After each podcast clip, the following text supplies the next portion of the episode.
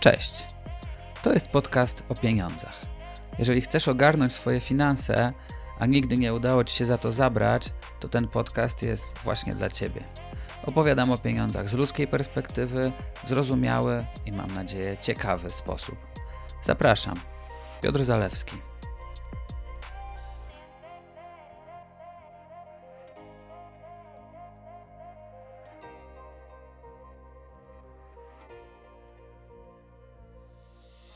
Czy jest jakaś sensowna alternatywa dla funduszy na całe życie Vanguard Life Strategy? Czy tanie i uniwersalne fundusze BlackRock ESG Multi-Asset rzeczywiście pozwalają inwestować w sposób zrównoważony? Czy da się zastąpić strategię odkładania na emeryturę Life Strategy funduszami ESG Multi-Asset? Odpowiedzi na te pytania padną w dzisiejszym odcinku. W odcinku 20 opowiadałem o funduszach Vanguard z serii Life Strategy, które moim zdaniem są prawie idealnym produktem finansowym. Vanguard Life Strategy to tak zwane multi-asset ETF, które w ramach jednego ETF-a łączą dwa różne aktywa akcje i obligacje. Kupując Vanguard Life Strategy możesz za pomocą pojedynczego ETF-a zainwestować w globalny koszyk akcji i obligacji w różnych proporcjach, w zależności od planowanego horyzontu czasowego inwestycji i Twoich preferencji dotyczących ryzyka. Life Strategy to dobry produkt, bo pozwala na inwestowanie pasywne, ma niskie opłaty za zarządzanie i można go kupić w ramach indywidualnego konta emerytalnego w wersji gromadzącej dywidendy i tym samym nigdy nie płacić podatku od zysków kapitałowych. Life Strategy nie jest jednak idealny i ma kilka pomniejszych minusów. Przede wszystkim te ETF-y rozliczane są w euro i inwestując jesteś narażony na ryzyko walutowe. Jednak jest też minus coraz bardziej istotny wraz z tym, jak ociepla się klimat. Vanguard Life Strategy nie występuje w wersji ESG, czyli takiej, która pozwala na inwestowanie zrównoważone i mające na względzie ochronę środowiska. O ESG więcej opowiadałem w odcinku 26, do którego link znajdziecie w opisie. Mi bardzo blisko jest do takiego sposobu inwestowania bo na przykład nie wspiera ono spółek paliwowych, które przez dziesiątki lat zaprzeczały o swoim negatywnym wpływie na ocieplenie klimatu, mimo że już od lat 70. dysponowały wewnętrznymi badaniami, że ten wpływ wywołują. BlackRock, największy na świecie dostawca ETF-ów, oferuje fundusz, który spełnia większość założeń, jakie realizują fundusze z serii Life Strategy. Jednak BlackRock Multi-Asset ETF tym się różni od funduszy Vanguarda, że występuje wyłącznie w wersji ESG Environmental Social Responsibility Corporate Governance.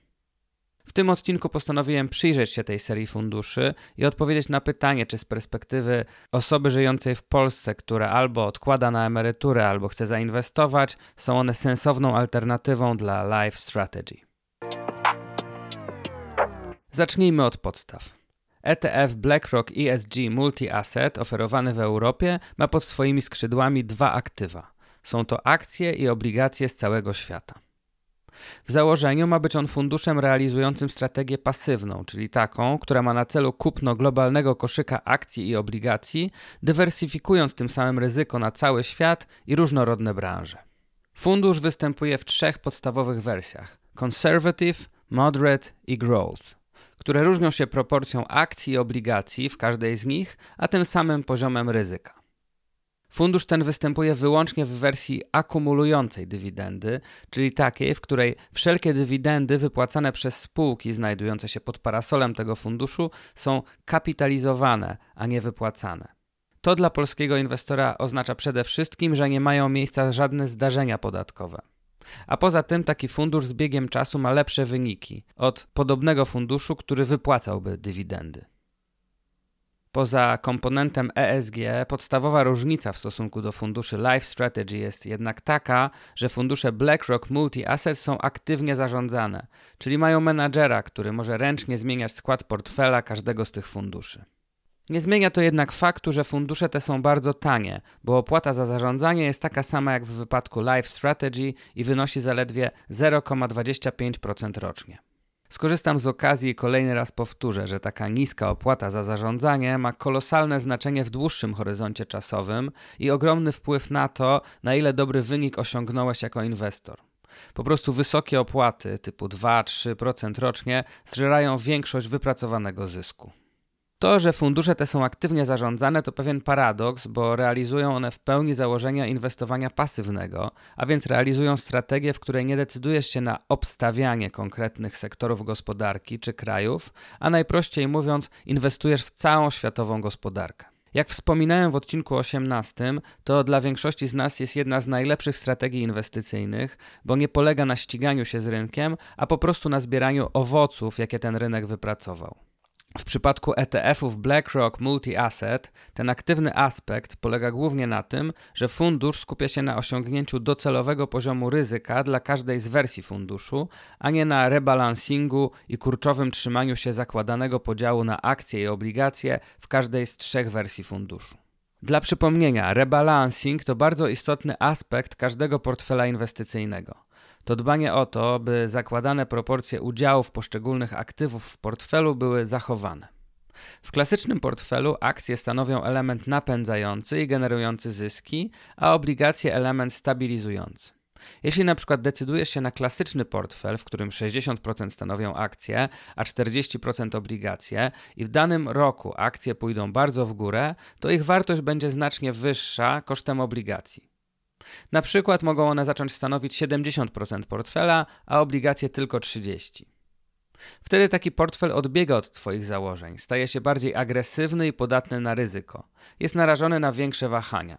Żeby go uspokoić i sprowadzić do pierwotnych założeń, trzeba więc sprzedać tę nadwyżkę akcji, tak by stanowiły one znowu 60% portfela, a obligacje 40%. Inaczej mówiąc, trzeba przywrócić portfelowi równowagę, balans. W przypadku funduszy Life Strategy kupowania ETF-ów u robodoradców, rebalancing jest kluczowym elementem dbania o stabilność portfela i realizowania założeń inwestycyjnych. W ETF-ach serii BlackRock Multi-Asset jest inaczej, bo są to fundusze aktywnie zarządzane, a podział na akcje i obligacje w każdym z trzech funduszy jest przede wszystkim orientacyjny.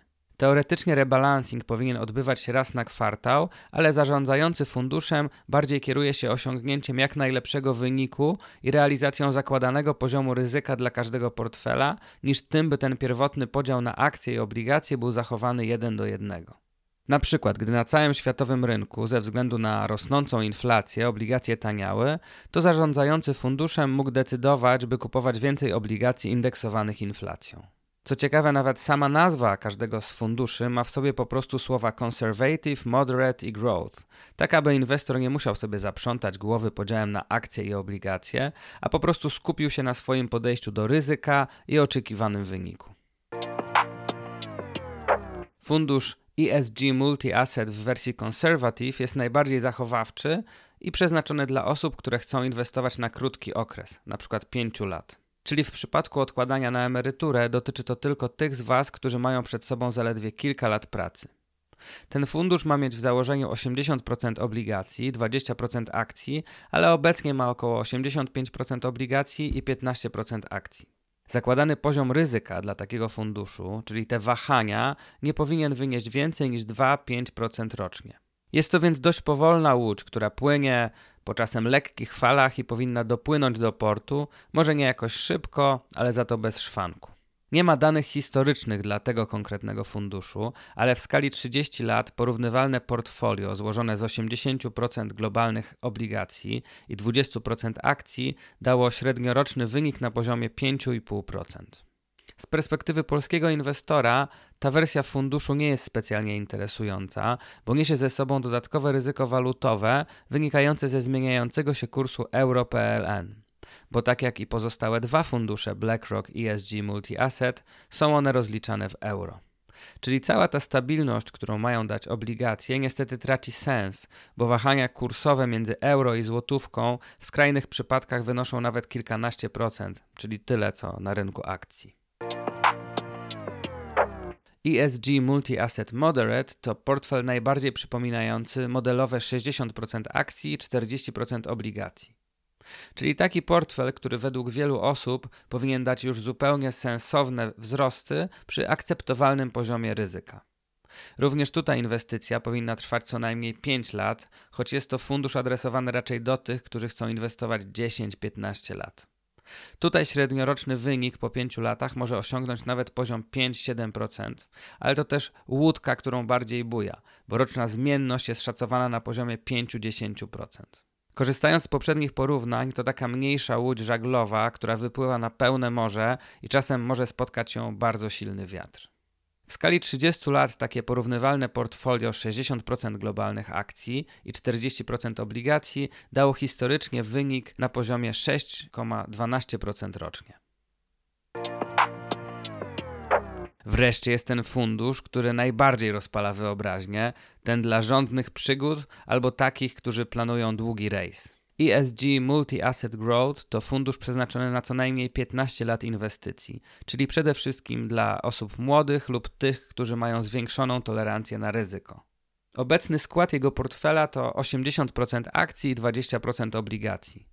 Teoretycznie taki fundusz powinien dać średni wynik nawet na poziomie 8% rocznie, ale wszystko zależy od tego, jaką skalę czasową weźmie się pod uwagę i kiedy weszło i wyszło się z inwestycji. Bo wydarzenia takie jak choćby globalny kryzys finansowy w 2008 roku spowodowały spadki podobnego portfela na poziomie ponad 30% rok do roku.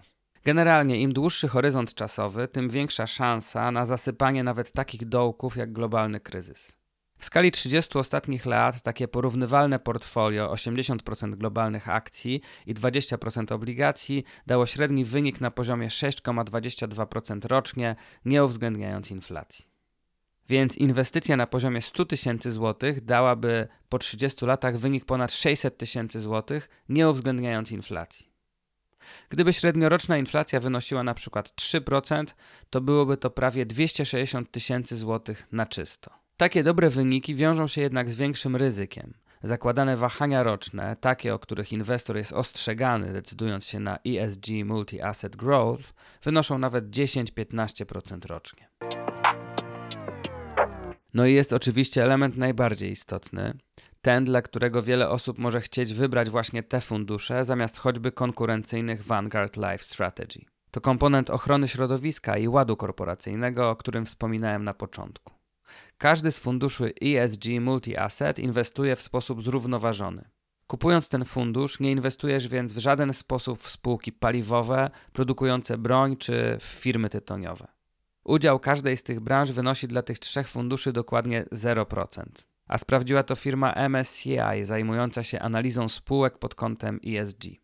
Kupując każdy z tych funduszy, możesz więc mieć spokojną głowę, że inwestujesz w sposób zrównoważony i na przykład nie wspierasz branży paliw kopalnych. Fundusze ETF ESG Multi-Asset zostały wprowadzone w Europie dość niedawno, bo dopiero we wrześniu 2020 roku, dlatego nie da się powiedzieć, jakie były ich rzeczywiste wyniki przez ostatnie kilkanaście lat.